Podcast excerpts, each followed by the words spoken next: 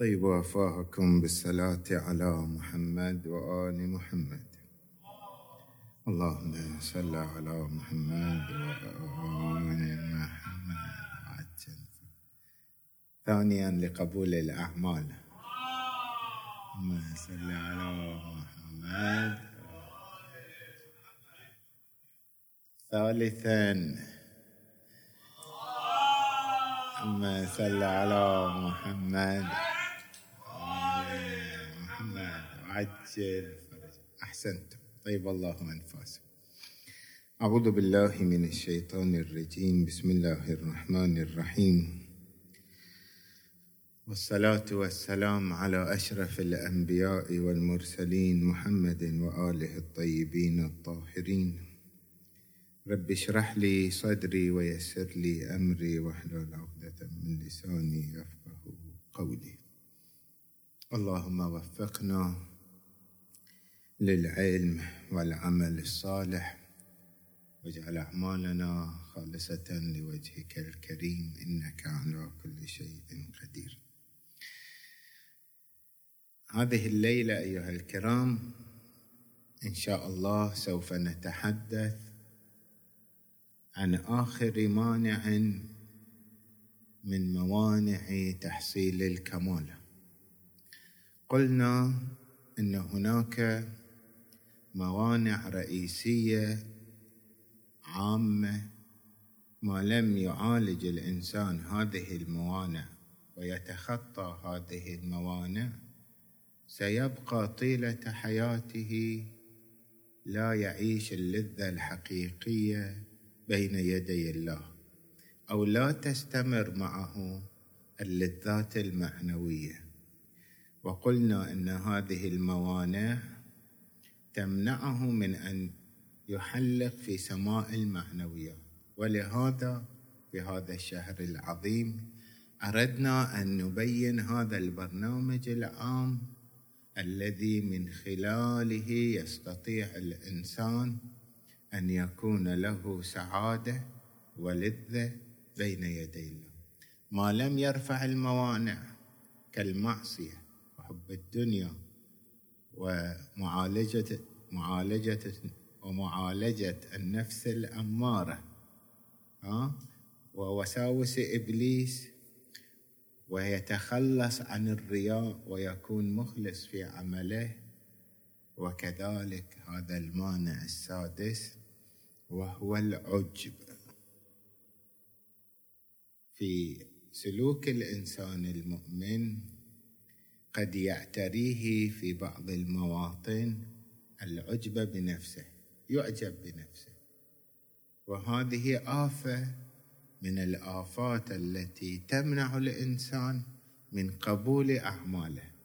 قد يرائي فيبطل العمل. وقد يعجب بنفسه بعد العمل فيحبط الأجر والقبول منه. ولهذا لا بد أن يكون حذرا من العجب.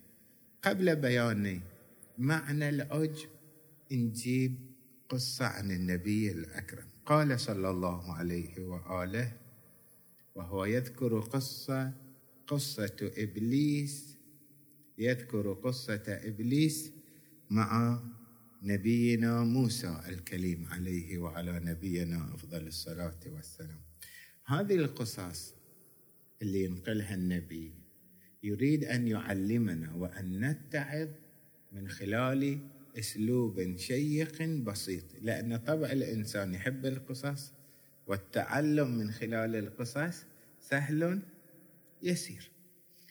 فيذكر هذه القصة الواقعية التي حصلت بين إبليس وموسى. قال صلى الله عليه وآله بينما موسى عليه السلام جالس. يوم من الأيام كان نبي الله جالس. إذ أقبل عليه إبليس. قلنا أن إبليس رئيس الشياطين. وعليه برنس ذو ألوان. برنوس يعني عباية بس العباية الأمازيقية مال شمال أفريقيا تونس والجزائر. شايفين علمائهم يلبسون بيشت ولا نوع القحف القحفية أو القبعه متصلة بالبشت يغطي الرأس. هذا برنس هذا البرنس كان ملون لابس لنا إبليس. ذو ألوان. فلما دنا موسى منه خلع البرنس يعني فسخ هذا البشت. وقام إلى موسى فسلم عليه سلم على نبي الله موسى. فقال له موسى من أنت؟ بداية الأمر ما عرف إن هذا إبليس لابس له برنس ملون قال أنا إبليس رئيس الشياطين. فقال أنت؟ فلا قرب الله دارك.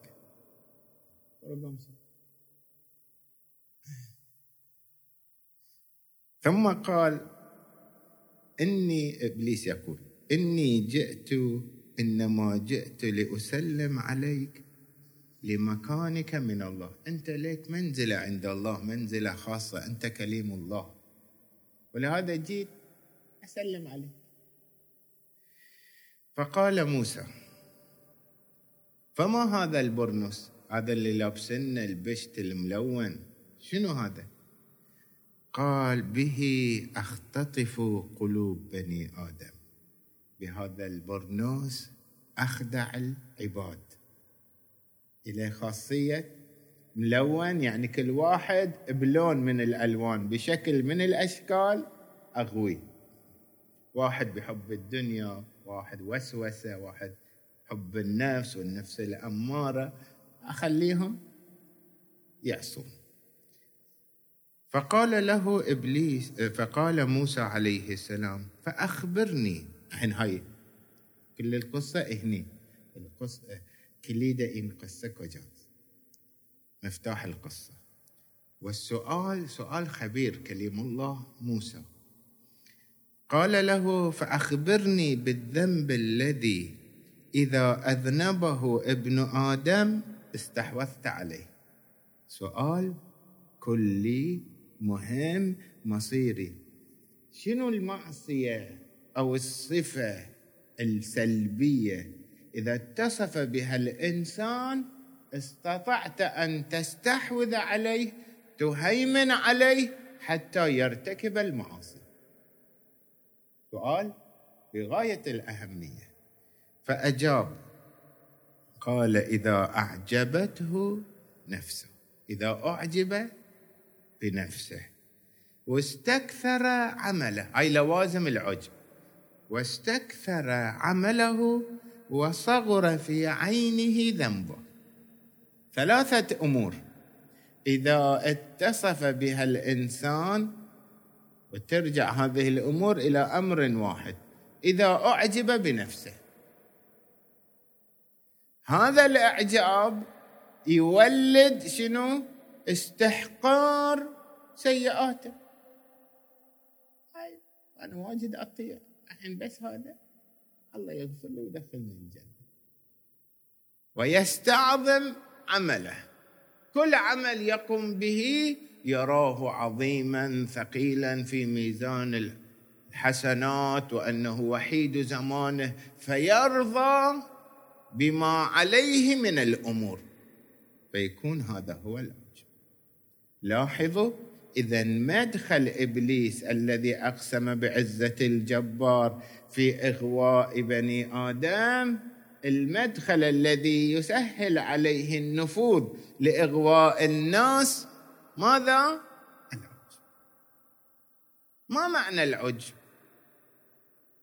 العجب هو أن الإنسان يستعظم العمل الصالح يقوم بالصالحات ويراها عظيمه ويستحقر سيئاته. هذا ماذا ينتج منه؟ الركود أو الخمول أو التسافل أي إنسان يرى أعماله عظيمة فلا يحركه نحو إتيان أعمال أكثر وأكثر. وإذا رأى أن سيئاته حقيرة لا يدعوه للاستغفار والإنابة والتوبة. فيقع في شباك إبليس. فالعجب حالة نفسانية عند الإنسان يمن بأعماله على الله. ويستعظم كل خير يقوم به. ولا ينظر بأن هذا من الله من عطية الله. نعم ليس من العجب أن يستر الإنسان ويدخله السرور بسبب الأعمال الصالحة. ولكن بشرط أن يرى هذا التوفيق من الله. وإلى الله. لولا التوفيق الإلهي أه لما وفق. فيزداد شكرا لأنها طاعة ويحمد الله أن وفقه لهذه الطاعة. مو يصير له عجب كأنني أنا على نحو الاستقلال قمت بهذا بدون العناية الإلهية. صار واضح؟ الآن خطورة العجب. العجب كسائر الصفات الذميمة لها عواقب وخيمة. لا بد للإنسان أن يقف على بعض هذه العواقب الوخيمة كي يحذر من هذه الصفة الذميمة. في بعض الروايات أن العجب أخطر من الذنب العجب أخطر من الذنب أجيب لكم رواية ونفسر ذلك. عن الإمام الصادق عليه السلام. إن الله علم. إن الله علم إن أن الذنب خير للمؤمن من العجب. ولولا ذلك لما ابتلى مؤمن بذنب أبدا. الله ساعات يرفع عنايته عن بعض المؤمنين يتركه لنفسه فيذنب. هذا الذنب يخليه يعيش استحقار الذات والألم والمعصية ولا يصيده عجب. بل في بعض الروايات أن الله قد يحرم العبد يحرم العبد المؤمن الذي يقوم كل ليلة لصلاة الليل قد يوم من الأيام أو ليلة وليلتين في بالتعبير الروائي يحرمه من القيام حتى لا يعجب بنفسه فيهلك. مو طول عمره ما يصلي صلاة الليل. مرة ومرتين تأديبا له. الزين. أمير المؤمنين يقول سيئة تسوءك خير من حسنة تعجبك. ليش؟ لأن السيئة إذا ساءت تستغفر وتنوب وتتوب إلى الله. أما الحسنة التي تعجبك فعلها أو الاتصاف بها يصير من الأمراض القلبية تستصغر السيئات الأخرى التي اقترفتها وتستعظم هذه الأعمال فتقع في محذور العجب ويحبط القبول. الزين من المخاطر الموجودة للعوج عدم قبول أعمال المعجب بنفسه. رواية لطيفة عن الإمام الصادق. يقول أتى عالم عابدا. أحد العلماء جاء واحد معروف عنه متعبد في صومعه في مسجد كله اعتكاف وضرب ركعات وسجود وغيره. قال كيف صلاتك؟ قال أمثلي يسأل عن صلاته وعبادته. أنا في الليل والنهار ضرب ركعات. ما أفتر كيف بكاؤك؟ قال حتى أبكي حتى تجري دموعي. على خد نظر إليه العالم. شاف هذا شايف روحه معجب.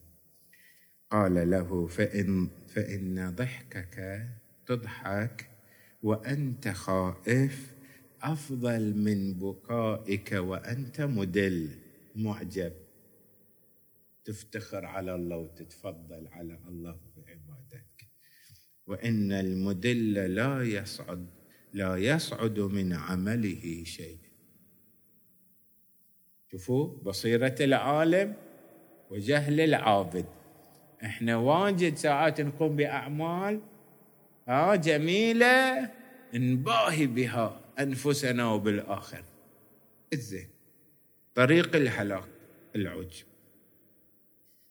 في الرواية من دخله العجب هلك. وكيف لا يهلك؟ وهو يرى أعماله ولا يرى سيئات وقد يحاسب على سيئة موجبة لدخول النار. هذا ولا لا؟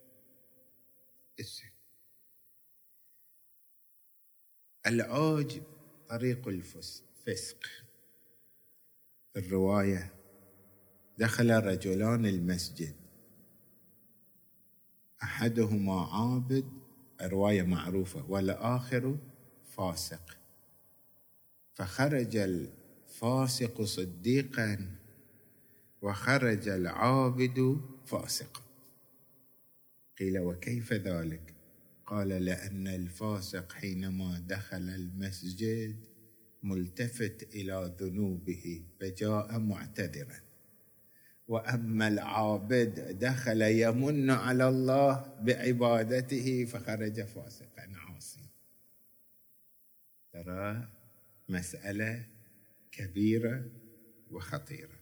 الزين من الأمور التي سلبية ونحن مبتلى بها أحد أسباب وليس تمام السبب والعلة أننا لا نرتقي في إيماننا هو نسبة من العجب قد أصبنا بها. بدليل أننا لا نرتقي. الغير المعجب دائما يستعظم تقصيره بين يدي الله. ويستحقر طاعته. ولهذا دائما في حركة وامتثال ليكون أنا للحين ما وفيت حق العبودية عليكم السلام. ولهذا دائما يتحرك إلى الأمام يرى نفسه مقصر. أما ذاك المعجب يقول لا أنا من الصالحين. وإلى خير. ولهذا لا يستكثر المبرات والصالحات. الإعجاب كما أمير المؤمنين يقول في رواية الإعجاب يمنع من الازدياد. إذا شفنا روحنا ما نتحرك نحو تغيير الذات والحرص على الطاعات قد نكون قد ابتلينا بالعجب. الزين هناك روايات أخرى. عيسى عليه السلام يقول أنا داويت المرضى وأحييت الموتى. بس واحد أعجزني. ما قدرت عليه. من هو؟ ذلك الأحمق المعجب بنفسه. ما قدرت عليه ليش؟ لأن المعجب بالتعبير المنطقي لديه جهل مركب. جاهل أنه مقصر وهو يعتقد أنه على خير وإلى خير. هذا شلون تعالجه أول شيء لازم ترفع عن الجهل المركب يلتفت أنه مقصر حتى تقدر. وهذا إذا هو معجب ما يضر واضح؟ كيف نعالج هذه الحالة؟ هناك مجموعة من الطرق. الطريقة الأولى أعلم أن الفضل لله في كل نجاح وكمال وصلت إليه. من نحن؟ إذا واحد التفت رحم الله امرئ عرف قدر نفسه أنت وأنا منه علشان نمن على الله ونعجب بأعمالنا. خلقنا من العدم جل وعلا. أخرجنا من بطون أمهاتنا.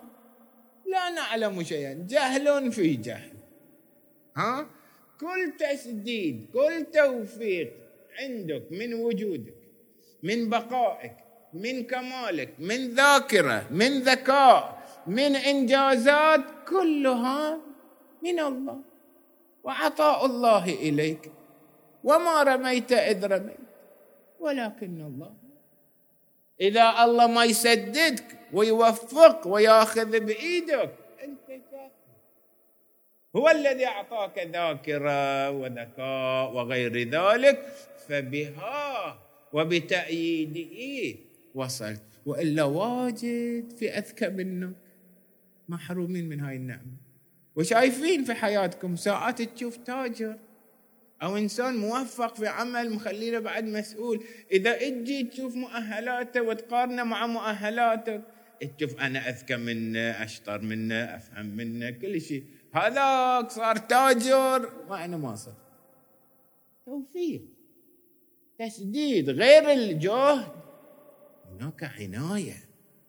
أنت وأنا إذا عرفنا قدرنا جهل محض فقر محض كما بينا العام الماضي الإنسان يزداد شكرا وعبودية لله لما وهبه وأعطاه ومكنه ورفع من أمامه الموانع حتى وصل إلى ما وصل إليه من إنجاز.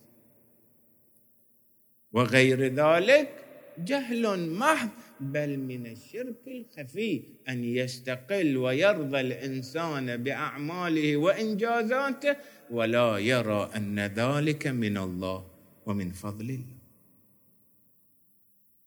إذا عرف الإنسان ولهذا القرآن الكريم يوبخ مجموعة من العباد يمنون عليك أن أسلموا.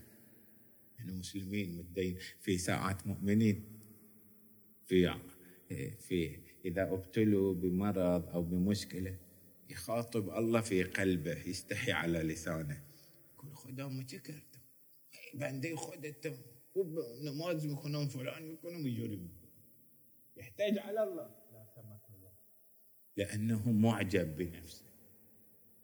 يشتكي على الله في نفسه. الله يقول لهم أنتم إذا دينتون وأسلمتون لا تمنون علي. بل الله يمن عليكم أن هداكم للإسلام. ياما بشر ملايين ومليارات من البشر الله ما سخر قلبه للعبودية وتوحيد الله. الله اختارك من عالم الأصلاب أنت أيها الكريم وجعلك من فاضل طينة أهل البيت. لك المنة أم لهم المنة؟ وله جل وعلا. إذا عرف الإنسان هذه الحقيقة يزداد شكرا ويخشى زوال هذه النعمة. ترى غيرنا كفر بهذه النعمة وتشوفه بعيد عن جادة الايمان بالشكر لئن شكرتم لأزيدنكم. ولئن كفرتم بالعجب وغير ذلك فإن عذاب المو... الطريقة الثانية الالتفات إلى يوم البعث ويوم الحشر. المؤمن لا تغيب عنه أحوال القيامة. دائما القيامة وأحوال القيامة والصراط والميزان أمام عينه في كل حركة وسكنة. يقول ليكن أسوي هذا ويوجب لي. في بعض الروايات إنه أخفى الله سبحانه وتعالى غضبه في معاصي.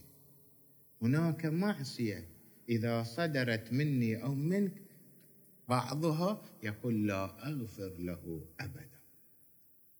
فليكون الإنسان على حذر ليكن يصدر مني شيء ويعاقبني أن يسلب مني التوفيق بسوء اختياري أنا التي وهناك من الطاعة لا نعلمها لو صدرت من الإنسان لقال الله له غفرت لك. كل ما تقدم من ذنبك وما تأخر. ولهذا يكون حريص على كل طاعة. يمكن هذه الطاعة هي مرضاة الله فيها التي يغفر لي ما تقدم. لماذا أخفى ذلك؟ لكي يكون الإنسان حريص من ارتكاب المعاصي. يجهل يقول يمكن هذه يمكن هذه. وفي الطاعات يقول يمكن هذه التي فيها رضا الله يمكن هذه. فيحاول أن يجمع المبرات ويجتنب عن كل المعاصي. أمير المؤمنين إمامنا الصادق عليه السلام يقول إن كان الممر على الصراط فالعجب لماذا؟ كلنا نؤمن أن هناك صراط الكل سوف يمر عليه. الزين هذا يحتاج عمل صالح والعجب يحبط العمل الصالح. فهل من العاقل أن يضيع الإنسان أعماله ومبراته من خلال العود بنفسه كي يفتقر إلى هذه العطايا وحاجته على الصراط عند الميزان. إنه من خفة العقل أن أن يعجب الإنسان ولا يعلم مآله. أجيب لكم قصة جميلة. زمان الأول مثلا في راس رمان وأطراف القرى وغيرها كانوا الشيوبه يمتحنون العلماء. إذا جاءهم عالم يسكن في القرية وما يعرفونه ما يصلون وإحنا الشيعة ما نصلي وراء أي واحد لازم نحرز عدالته وإيمانه مو صلوا خلف كل بر وفاجر. إحنا ما عندنا يمتحنونه. زين جاء عالم إلى منطقة ما. لنفترض منطقة. واحد من الشيوبة أيام الصيف والبيوت عريش. حار لا ايسي لا بانكا هذا مسكين الشيخ الجديد اللي جاي في منطقتهم نايم. الظهر. مسرع الله واحد ينام في هالظهر يجي له يضرب على الباب. شيخنا مسألة يقعدونه. نعم يقول نسيت المسألة. يروح. يجي يوم ثاني. يدور وقت نومه. شيخنا مسألة. قاعد مسكين قعدوا. نعم بفرما قال له والله نسيت المسألة. يوم يبغون يشوفونه يطلع من طارة مغرور متكبر لو لام ربي نفسه. يوم الثالث قال شيخنا اليوم متذكر المسألة. قال له بفرما قال له من أشرف وأحسن؟ أنت لو الكلب. أجل الله السامعين. قال له هو دايخ مسكين. قال والله ما أدري. إذا الكلب جاوز الصراط ودخل الجنة وهذا أبو الشيبات لم يجز على الصراط فهو أشرف. ذاك دخل الجنة وأنا ما دخل. لكن إذا أنا دخلت وذاك ما دخل أنا أشرف منه. قال هو أحسن. وبعد قالوا الحين يستاهل يصلي أنا وأنت المعجب ترى ما يعرف مآله. هل من أهل النعيم أو لا؟ ترى في في تأديبات جميلة. ترى كلب أصحاب الكهف يدخل الجنة. ناقة صالح يدخل الجنة. ها؟ معناهم حيوانات. أنا اللي ما أدري مآلي. أعجب بنفسي إنه من الحمد. صار واضح؟ هذا النحو من التفكير يرفع حالة العجب.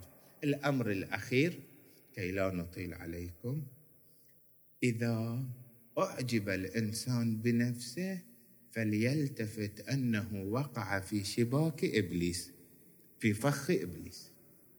والروايات في ذلك. أنا علشان أختصر لأن إبليس كما تعلمون أقسم بعزة الجبار. قال فبعزتك لأغوينهم أجمعين. يعني كل واحد بطريقة. من الطرق اللي بيناها في صدر المجلس أنه إذا أعجب بنفسه. إذن العجب من حبال ووسائل إبليس. رواية أخرى تثبت ذلك.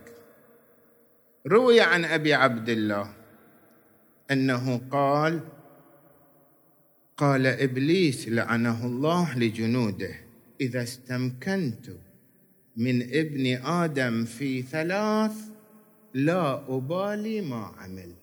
إذا ثلاثة أمور قدرت أسويها أحققها في نفس ابن آدم بعد لو يصلي صلاة العباد. يقوم الليل والنهار صائما. ما ينفع. شنو هاي الثلاث؟ اللي أهم أمور عنده لأن يتمكن من من إبليس غير الرواية التي ذكرناها. قال نفسها في المضمون. قال إذا استكثر عمله إذا استكثر عمله ونسي ذنبه ودخله العجب. دخوله العجب كما قلنا يوجب لاستكثار العمل ونسيان الذنب. الحين أنا وأنت شلون كلمة أخيرة وأنهي به الحديث. تدرون أن كثير من المشاكل الزوجية أو مشاكل العلاقات الأخوية بين الناس خلنا الحين في العلاقة الزوجية. تدرون عدم شعور بالسعادة بين الزوجين أحد الأسباب مو تمام السبب هو العجب. المرأة تشوف روحها متفضلة على الرجال. والرجال يشوف نفسه متفضل على المرأة. كل واحد معجب بنفسه أو يكفي طرف واحد معجب بنفسه يستكثر أعماله التي يقوم بها في البيت ويستحقر الذنوب والأخطاء التي تصدر منه ويكسر القلب المقابل. فوش يتحقق؟ ان الطرف المقابل يوم يومين شهر شهرين. وش يصير؟ يمل من هذا. يصير جفاف روحي عدم أنس. قد أحدهما يطلب الانفصال. ليش؟ لأن أنا أو هي في النهج. ما يطالع اخطائه يطالع إنجازاته. وحتى إحنا لين ندردش. كل واحد يشتكي على الطرف المقابل. زين أنت شنو؟ أما العظماء مو كذي. العظماء والعلماء وأصحاب النفوس الراقية لو بذل ما بذل للطرف المقابل يرى نفسه مقصر. مو يتكلم إني مقصر يعيش. يستشعر أن حق الطرف المقابل أعظم. لاحظوا العالم الفيلسوف الفقيه الشيخ جوادي آملي حفظه الله. زوجته قبل مدة توفت. في فيديوهات يبكي بكاء الثكلى على زوجته. لماذا؟ لأنه يجد أن فقدها مصيبة. لها فضل. العلامة الطباطبائي في تشييع زوجته يبكي بكاء عظيم. قالوا له أنت العلامة وتبكي؟ قال كل ما وصلت له من كمال بسبب هذه المرأة.